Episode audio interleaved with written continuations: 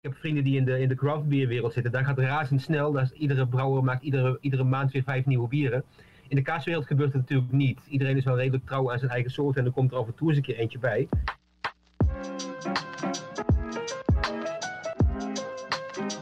Het gaat vooral om kazen die op een kaasplank kan leggen. Daar gaat het vooral om ook, Ja, hè? geitenkaas, wit schimmelkaarsjes, roodbacterie, harde kaas en blauw schimmel. Maar er zitten daar stokjes bij? In de Ja, dat verpakking? is om te zorgen dat, eh, dat hij niet tegen de verpakking aan blijft. Oh, oké. Ik zal jou eh, de kaas geven. Kijk eens. Oeh, als zij nu zouden ruiken wat wij ruiken. Oh. Eh, het is toch juist hartstikke leuk om juist iets uit Nederland te hebben. En juist om, zeker nu in de coronatijd, om locals te supporteren. Dit is de podcast. Maar zeker nu met de koudere periode, haal hem gewoon echt gewoon een uur van tevoren eruit. Ik zeg ook altijd van, je kan wijn kan je beter te koud serveren. Die kan warmer worden. En kaas kan je beter te warm serveren, want die kan je niet meer koud krijgen. Dus in ieder geval die... Een podcast over Nederlandse kazen. Ik was ook wel op zorg verliefd op deze kaas, moet ik zeggen. Dus hij heeft dat room, maar hij heeft wel precies dezelfde structuur. En je verwacht als je hem in je mond doet en neemt een hap, dat je ineens die, die tik van geitenkaas krijgt. Maar die zit er niet in. Nee. Het is vlak voor de kerst. Eh, en het is de hoogste tijd om toch nog even over kaas te gaan praten. Dat hoort op het kerstdiner te staan, toch Maarten? Heb jij de dus- kaasplank al bedacht voor jezelf? Eh, ja, ik heb hem inmiddels wel bedacht, ja. Echt waar? ja. Oh, Oké, nou hartelijk welkom bij een nieuwe podcast. We gaan met je praten over kaas en kerst. En dat doen we niet alleen eh, met Maarten, maar we hebben ook Louis Klop uitgenodigd van Jokmok uit Eindhoven. Want Louis heeft een prachtige zaak in Eindhoven Ja, waar klopt. allerlei kazen liggen. Ehm, En Louis, we hebben jou leren kennen ooit toen we het boek schreven, De Nederlandse Kaasplank. Jij bent daarna volgens mij heel Nederland doorgegaan op zoek naar, naar Nederlandse kaas. Hè? En ook België volgens mij daarna, maar eerst Nederland toch, of niet? Nou ja, ik al voor jullie boek ehm, verscheen, dus het kwam ongeveer tegelijkertijd. Jullie zoektocht en mijn zoektocht. Ja. Maar ik, ik ben toen inderdaad mijn winkel vol gaan leggen met eh, bijzondere Nederlandse kazen. En de overlap met wat jullie gevonden hadden was eh, groot. Ja, eh, maar jij, jij gaat soms nog een stapje verder. Jij hebt nog een paar nieuwe kazen in de loop der jaren volgens mij ontdekt. Die, die dan weer net even wat anders zijn, toch of niet? Eh, ja, nou ja, ik, ik heb me ook niet eh, bij Nederlandse kazen gehouden. Ik ben ook in België wat verder gaan zoeken. En in Nederland komen er ook steeds weer nieuwe leuke dingen uit die, eh, die toen bij het verschijnen van het boek er nog niet waren. Ja. Eh, vertel even, wat, waar is die, die passie en die liefde voor kaas vandaan gekomen? Was jij een muis vroeger of niet? Ehm, nee, nou, ik had eigenlijk vooral een passie voor lekker eten, voor goed eten, voor eten met een verhaal. Ehm, en voor lokaal en ehm, eh, nou ja, dingen, dingen met een niet al te grote footprint die toch heel erg goed zijn. En vooral heel erg goed. En met eh, gepassioneerde makers. En toen is een kaaswinkel eigenlijk bij mij op, de, op mijn pad gekomen. Eh, omdat ik op zoek was naar wat ik eh, als ondernemer zou gaan doen. En ehm, ja, dat is toen een kaaswinkel geworden. Ja, super logisch. Je Ja. denkt, op een dag heb je het, ik, word ka ik ga in de kaas, toch? Ja, precies, precies.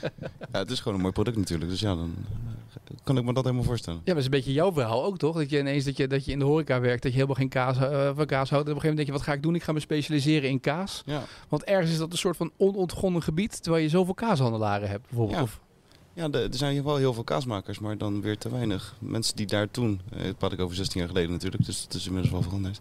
Mhm. Eh, maar was dat wel echt wel eh, een dingetje voor mijzelf, zeg maar, dat ik zoiets had van, nou, daar kan ik, daar, in dat gat kan ik gaan duiken om mezelf verder te ontwikkelen en eh, in te specialiseren en ook wat meer bekendheid te... Maar Louis had natuurlijk ook gewoon kunnen zeggen, en ik zeg nu tegen jou ook, Louis, je had ook gewoon kunnen zeggen, ik ga gewoon een paar van die grote kazen neerleggen en mensen komen maar onsjes kaas hier halen of stukken kaas en dan ben ik klaar. Maar je, en ik leg die koelkast vol met alles wat ze kennen.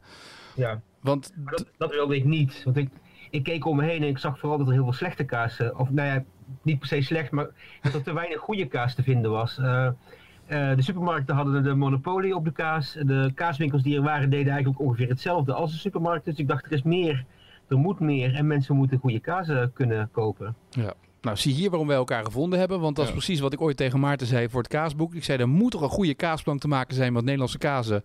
In plaats van al die kaas in een restaurant die allemaal, in die restaurants die allemaal zo vlak zijn. En dat was de basis voor het boek en ook dus de basis voor jouw zaak. Dus dat is mooi om daarmee daarover te praten. Zie jij, zie jij dat de liefde voor ehm, kaasplankjes begint toe te nemen bij mensen of anders begint te worden? Ik zie wel dat eh, eh, mijn publiek zich aan het, eh, aan het, eh, dat publiek aan het veranderen is. Dat ik dus steeds meer mensen krijg die het wel belangrijk vinden om bijzondere en goede dingen te vinden. Eh, overigens niet alleen Nederlands en Belgisch hoor. Ik heb, probeer ook goede klassiekers uit het buitenland binnen te halen. Eh, maar die markt is steeds groter, waar ik in het begin ook wel bij klanten zag dat ze af en toe schokken van prijzen van, eh, van bepaalde kazen. Wordt daar nu veel minder moeilijk over gedaan als er maar een goed verhaal bij zit en als het, als het maar een goede kaas is. En ik denk dat ik inmiddels, eh, ik ben nu iets meer dan vijf jaar bezig, heb bewezen dat ik, eh, dat ik wel goede kaas heb en dat ik weet waar ik het over heb. En dat beginnen mensen wel te herkennen. Maar voel jij... Maar je- ik denk, dat, Ja? ik, denk dat, ik denk dat het überhaupt wel landelijk gebeurt. Ik zie overal dat de interesse voor kazen groeit. Misschien wel in de slipstream van andere dingen. Mensen zijn steeds geïnteresseerder in bieren bijvoorbeeld. Mensen zijn geïnteresseerder in wijn, in koffie, gebeurt veel. Dus het is een, eh, een algeheen plaatje dat mensen meer in, eh, in, in bijzondere en goede en gepassioneerde producten gaan, eh, Mm. gaan geloven. Maar je zegt hier wel één essentieel ding. En volgens mij ben je een soort van halve fromager als je dit zegt. Want het gaat uiteindelijk om het verhaal. Jij moet ook als kaashandelaar, of hè, als met een kaaswinkel, moet je het verhaal kunnen vertellen wat een fromager aan tafel moet kunnen vertellen. Waar die kaas vandaan komt en wat er zo bijzonder is aan die kaas. Exact, exact. Ik voel me af en toe ook meer curator dan, eh, dan kaas, kaasboer. Ik probeer een mooie collectie bij elkaar te krijgen. En eh, ook zo in een museum moet je ook over iets, ieder schilderij iets kunnen vertellen. Ik vind dat ik eh, mijn kaas ook zo moet behandelen en eh, er dus een verhaal voor paraat hebben. Ah, dat vind ik echt heel mooi. Ja. Dat is echt een hele mooie vergelijking. De curator van een museum inderdaad. Ja, maar ik snap Ja. hem precies, want ik heb precies dezelfde eh gedachte daarover. Van, eh, inderdaad, je moet een mooie... Je, en je verkoopt het wel een beetje. Maar het moet niet overkomen als, als de... eh, Jongens, er moet gewoon geld verdiend worden. Je ja, er nee, gewoon- maar, nee ja. maar eh, je kan het verkopen en je kan het net zo verkopen zoals een eh, autoverkoper zeg maar altijd doet. Dat je dat een beetje dat gladde zeg maar. Je Ja. moet er gewoon als je een beetje met passie je verhaal vertelt, dan verkoop je de, iedere kaas en dan maakt niet uit of het dan een tientje is of dat het eh, bij wijze van spreken 60 of 70 euro is. Ja, maar als kaas je passie is, dat hoor ik dus ook bij Louis, dat heb jij ook. Ja. Eh, je wil eh, er alles van weten, dan gaan mensen al sneller naar je toe komen om het verhaal te horen en daar goede kaas te halen. Ja, zeker. Ja. En ik, ik, ik probeer gewoon ervoor te zorgen dat ik alleen maar goede producten in mijn winkel heb. Dan is het veel makkelijker om die verhalen te vertellen. Want natuurlijk komen er mensen die eh, Old Amsterdam willen, of mensen die eh Paturin willen, of ehm, eh, andere dingen die ik niet wil verkopen. En die verkoop ik dan ook niet. Dus als ik daar geen goed alternatief voor kan bieden, dan moeten ze het ergens anders gaan halen. Maar ik hou over de dingen waar, die ik wel wil verkopen, waar ik dus goede positieve verhalen over kan vertellen. En inderdaad, er moet geld verdiend worden. Ik denk dat ik in het begin ehm, vooral bezig was met hele goede dingen verkopen en te weinig met geld verdienen. Ik denk dat dat in de loop der tijden er wel bij is gekomen. Het besef dat er inderdaad toch wel geld op de plank moet komen en dat je aan de, het eind van de maand ook je vaste lasten en jezelf moet kunnen betalen. Ja, Ja. precies. Nee, dat geloof ik. Nee, nou zeg je één ding, hè? de Paturin en de Old Amsterdam, daar komen mensen ook voor. Eh, Ja. Ben je dan ook een soort, dan ben je bijna, dan ben je geen curator meer, maar bijna Jehovah's getuige, dat je eigenlijk die mensen moet omvormen tot eh, nieuwe kaasliefhebbers, toch? Of niet? Of zeg je, als ze dat echt heel graag willen, ga maar weg. Ehm, ik zeg niet per se ga maar weg, maar als ze specifiek daarvoor komen, dan denk ik dat wordt de match wel heel moeilijk te vinden. Ja. Ja, dan, ja, bij ons komen ze vaak voor Old Rotterdam, zeker de toeristen. Ehm, En ik merk wel, als ik dan onze oude kaas laat proeven, dat ze dan toch wel overstag vaak gaan. Ja, maar dat, met oude kaas werkt het zeker. Maar bij Paturin niet. Nee, Patoret, nee, ja, maar eh, Nee. dat, dat zeg ik dan ook wel vaak van, ja, nee, sorry, maar Patoret, dat vindt u in de supermarkt. Eh, Ja. Dat hebben wij gewoon hier niet, ja. Nee, precies. En hetzelfde geldt voor Maaslander en Maasdammer en Leerdammer en alle die kazen die ik niet wil verkopen. Nee. Ja. Hoeveel kaas heb je liggen in de winkel, Louis? Ik weet het niet. Ik, eh, ik tel het nooit zo. En het verschilt ook per week. Ik, ik heb zeker een vaste kern. Eh, maar zeker bij de, bij, de, bij de zachte kaasjes komen er iedere week alweer een paar bij. En gaan er weer een paar af. En zijn er een paar tijdelijk. Eh, ik, ik, ik durf het echt niet te gokken. Maar het zal ergens tussen de 60 en de 100 zijn, denk ik. Nou, maar laat ik hem anders stellen. Welke kaas moet jij echt hebben liggen voor jezelf elke week? Welke kazen, welke, welke vijf kazen zijn onmisbaar in jouw winkel? Eh, nou, in mijn go- goudse kazen ben ik redelijk trouw. Dus daar heb ik altijd de boerengoudse oplegkaas, altijd de oude kaas van Boy, altijd de jong belegen kaas van Hoefhuis. Eh, eigenlijk altijd de tienjetaler, ondanks dat die nu op het moment niet zo heel goed te verkrijgen is. Ehm, en in de koeling heb ik eh, altijd kazen van Carditsel in Belgisch Limburg. Tegenwoordig bijna altijd wel kazen van Doetie. Altijd kazen van Keuning in, ehm, in Zevenaar bijna altijd zwaluwgekwetter. ehm en, een, en altijd Stil- Stilton, altijd Shropshire, altijd eh Bleu d'Auvergne, altijd eh Bleu de Pyrénées. En zo zijn er nog een heleboel. Ja. Ja, precies.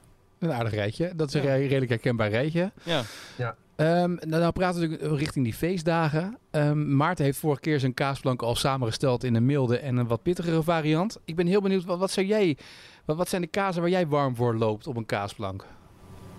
Ehm, ik eh, loop warm voor eh, heel veel moois. Eh, Kan je kiezen? Kan je nog kiezen, Louis, of niet? Nou, nee. En, Ik was bang dat de vraag zou komen wat ik zelf op de kaasplank zou hebben met kerst. Maar dat wordt alleen maar hetgene wat ik nog heb liggen. Alles, alle- alles verkopen. Maar, maar ik, wat, ik, wat ik de laatste tijd heel erg veel aanraad en wat ook heel erg goed gaat, is het kaas het Hansje van, van Mathilde uit Amsterdam. Ehm, zij, maakt een heel, zij werkte ooit bij Kev, de kaaswinkel in eh, de kaaswinkel van Amsterdam. Ja. En is eh, zelf gaan leren kaas maken in Frankrijk. En doet dat nu sinds een paar jaar. Eerst had ze een kaasje dat heette Rondje Rondehoep. Ehm, nu heeft ze een kaasje dat heet Hansje, een lactisch gestremd kaasje. Heel mooi, heel mooi zacht. eh, Een beetje blauw in de korst. En dat is een kaas die ik iedereen probeer aan te smeren. En verder ook eh, op het moment de kaas van Doetie. Iedereen die een geitenkaasje wil, die probeer ik een kaasje van Doetie eh, mee te geven. Maar waarom? Fantastisch goed zijn Wa- omdat die heel, heel goed zijn. Omdat zij een geweldig verhaal heeft. Zij maakt kazen in uh, Jubbega in Friesland. eh, die helemaal kloppen. eh, waar ze in principe alles eh, zelf ehm, eh, doet wat ze zelf kan doen. En daarbij heel eigen- eigenwijs is. En ook eh, dingen die eigenlijk misschien niet mogen toch voor elkaar krijgt. Omdat ze de autoriteiten eh, ervan kan overtuigen dat haar manier beter is dan de officiële manier. En eh, dat resulteert in goede dingen. Ah, dat vind ik mooi. Dit past ook wel een beetje bij het Ja. zoeken naar mooie verhalen, toch? Ja, nee, Ja, zeker. ja. Nee, maar ik heb de casus van Doet hij ook eh, met zeer grote regelmaat eh, in huis. Ja, je hebt hem laatst. Ja, eh, we je hebben hem laatst toch geproefd inderdaad, ja. op. Precies. Eh, dus en dat, dat, dat raad je in ieder geval aan. Eh, en, en Ja. als je hem zelf helemaal zou mogen samenstellen in de blind, of het Nederlands is of buitenlands, wat zou je er dan allemaal nog meer opleggen? Eh, nou, als je dan van vijf kazen uitgaat, dan zou ik bij de rode kazen misschien wel de tegenleg van eh Catharina Dal uit Achel eh, erbij leggen. Het is een eh, lopend roodkorstkaasje uit Achel. Dat is voor ons ongeveer de achtertuin, want het ligt net over de grens hier bij Eindhoven. Van de blauwe kazen, ja, Nederlands ben ik wel een fan van de kazen van Oudwijker. Ehm, maar ik denk dat ik, als het wat nou, wat, wat internationaler mag, toch misschien wel de Shropshire eh, van Colston Bassett uit Engeland. Of de Bleu de Pyrénées uit, eh, uit Zuid-Frankrijk. Ja. Dat zijn wel persoonlijke favorieten. Wat, wat, waar, waar zoek jij naar in een kaas? Karakter. en wa- wat we nu net al zeiden, verhaal. En de smaak moet goed zijn. En de smaak moet passen binnen het profiel van die kazen. Ehm, en ik, ja, ik, ik, ik hoef het niet altijd zelf lekker te vinden, maar ik moet het wel snappen. Er zijn natuurlijk kazen die ik zelf misschien wat minder, eh, wat minder lekker vind, maar dan snap ik wel waarom ze goed zijn. Ja. Dus dat is het belangrijkste eigenlijk. Het moet het, moet het beste zijn wat ik, wat ik kan vinden binnen het budget wat ik daarvoor heb. Heb je voor jezelf ook bedacht, het mag zoveel kosten, een stukje kaas, als ik het verkoop? Nou ja, maar die grenzen schuiven we wel op. In het begin dacht ik van, ja, maar mensen gaan, gaan toch geen 5 euro per ons betalen voor kaas. En nu merk ik vooral zo tegen de feestdagen aan dat mensen ook wel 6 of misschien nog wel wat meer willen betalen als het een goede kaas of een bijzondere kaas is. Maar dat, ze- de feestdagen zijn, eh, zijn dan wel een hele andere tijd dan de rest van het jaar. Eh, maar ik heb ook de rest van het jaar gemerkt dat mensen die, die bovengrens best wel, eh, wel, wel hoog leggen. Ja, ik merk dat het dit jaar ook heel erg veranderd is. Dat mensen toch wel wat. Ehm, zeker nu omdat ze vaker thuis zijn ook. Omdat ze dan toch het budget wat ze normaal voor, het, eh, voor de restaurantbezoeken doen. Of eh, voor eh, een mooie wijnen of iets dergelijks. Toch ook echt wel Mhm. meer aan de kaas uit aan het geven zijn. En als dan de kwaliteit goed is, komen ze ook weer terug. En dan komen ze ook regelmatig terug. Ja, Ehm, en- Maar ja, weet je, de, de prijzen zijn ook een beetje relatief. Als je gewoon een fijne avond hebt en je wilt iets leuks op je, op je, op je kaasplank hebben, of het nou als dessert is of bij de borrel. ja, Als je, als je 20 euro uitgeeft, heb je met z'n vieren al echt wel een hele bijzondere selectie. ja. En dan heb je 5 euro wat- BP. Ja, wat, wat, wat En- is dat nou? Ja. En, en als je in een restaurant een kaasplankje bestelt, dan ben je al gauw 10 of 12 euro de man kwijt. Dus Ja. eh, het valt best wel mee en dan heb je echt bijzondere dingen. En bijzondere dingen dan in de meeste restaurants. Ja. Maar voelen jullie, jullie zijn allebei liefhebber van, van bijzondere of mooie kaas of een kaas met een verhaal. Eh, die, die, een kaas die verder gaat dan de standaard eh, kazen die in de kaaswinkel liggen. Waar ik dan hier bijvoorbeeld in het dorp nog steeds tegenaan loop. Voelen jullie ook dat je een Mhm. soort van pleitbezorger moet zijn. Dat juist die kaashandelaar, die kaaswinkel daarin meer moet gaan doen. Meer moet gaan specialiseren, meer Nederlands moet gaan binnenhalen. Of denken jullie dat lekker maar die, al die, die standaardproducten doen, doen wij de specialisatie wel? Nou ja, dat, dat laatste vind ik natuurlijk eigenlijk wel. Ja, snap ik. Ik denk, ik, denk dat die, ik denk dat die kleine andere winkels wel een beetje op moeten gaan letten. Want als zij uiteindelijk hetzelfde bieden als Albert Heijn, ehm, wat is dan hun bestaansrecht nog? Ja, Eh, behalve het eh, leuke sociale praatje in de buurt, dat is natuurlijk ook heel belangrijk. Eh, maar ik ben bang dat je dan op een gegeven moment vooral de, de oudere klanten nog overhoudt die die kleine winkeltjes belangrijk vinden. En ik denk dat het belangrijk is om ook jong, jong bloed en, en ehm, eh, mensen met een bredere interesse binnen te halen. Maar ik denk wel aan de andere kant wel, datgene wat wij doen, is niet zo dat we daar 90% van de markt blij mee kunnen maken. Dat, dus ik, ik denk dat die andere kaaswinkels ook nog zeker wel nodig blijven. Voor al die mensen die het niet zo uh, tussen aanhalingstekens fancy willen als wij het uh, willen bieden. Ja, maar dat ligt misschien ook een beetje aan waar je zit of hoe je jezelf profileert, toch eigenlijk? Ja, ja ik denk ook niet dat dat in, uh, in, in, in ieder gemiddeld dorpje kan. ik denk dat je toch wel een redelijke stap moet hebben om, om dat deel van de markt groot genoeg te laten zijn om voor onze kazen um, te kunnen kiezen, te willen kiezen. Ja.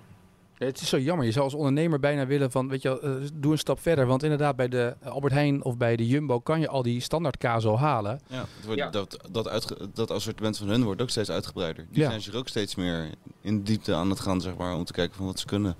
Dus ja. ja dan is het voor ons weer juist heel erg belangrijk dat wij daarin weer uh, ook weer verder gaan, zeg maar, met ontwikkelen. Ja. En, ik denk, en ik denk dat we dat ook blijven doen. Ja. Kom, kom jij nog veel nieuwe verrassende uh, kazen tegen in Nederland? Uh, nou ja, Nederland is natuurlijk klein en het kaasmakerswereldje ken ik wel zo'n beetje. Dus als daar iets nieuws komt, dan ken ik het meestal wel. Dus het gebeurt niet vaak dat er uit een onverwachte hoek iets komt. Uh, dus dan hoor ik het wel via via. En het, in vergelijking met, met bieren, ik heb vrienden die in de, in de craftbierwereld zitten, daar gaat het razendsnel. Daar iedere brouwer maakt iedere, iedere maand weer vijf nieuwe bieren. In de kaaswereld gebeurt het natuurlijk niet. Iedereen is wel redelijk trouw aan zijn eigen soort en er komt er af en toe eens een keer eentje bij.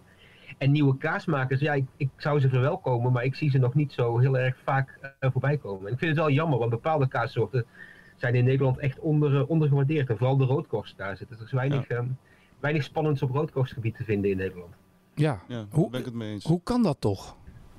Angst? Ja, de, regel, de, regels zijn, zijn moeilijker voor uh, roodkorstkazen. En uh, het is moeilijker ook om in, binnen één kaasmakerij verschillende types kazen te uh, combineren, omdat je ook wel weer aparte ruimtes voor moet hebben. En dan is roodkorst misschien toch een van de minder populaire kazen. En is het, ligt het meer voor de hand om voor een witschimmel of voor een uh, harde of eventueel een blauwe kaas te gaan. Ja, ja zo'n scheitenkaas is nog wat makkelijker te maken. Ja. Wat, ik, wat wij uit de verhalen hebben begrepen in ieder geval van de, van de kaasmakers zelf. Maar uh, ja. ja.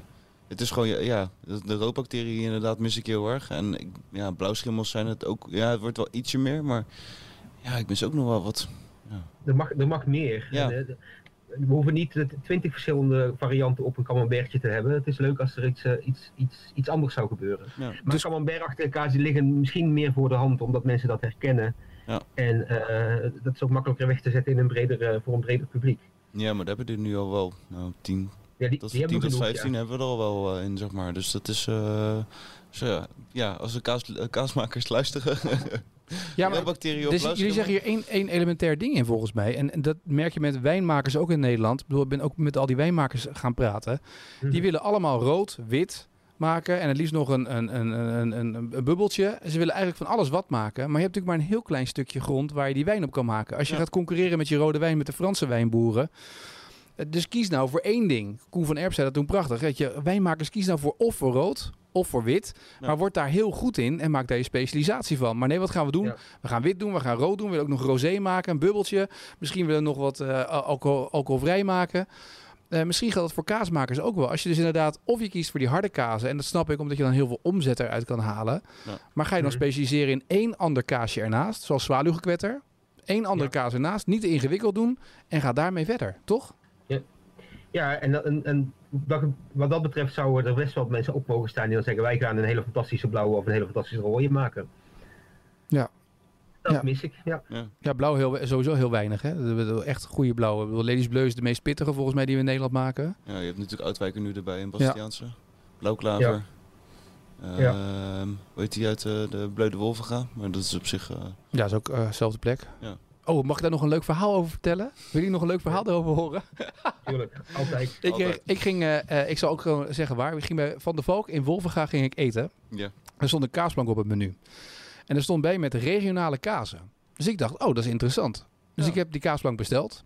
Jongen zette de kaasplank voor mij neer. Dus ik zei, nou ja, dan ben ik benieuwd wat erop ligt. Dat wist hij niet. Blinde paniek bij de jongen in zijn ogen. Een collega kwam aanlopen, die begon.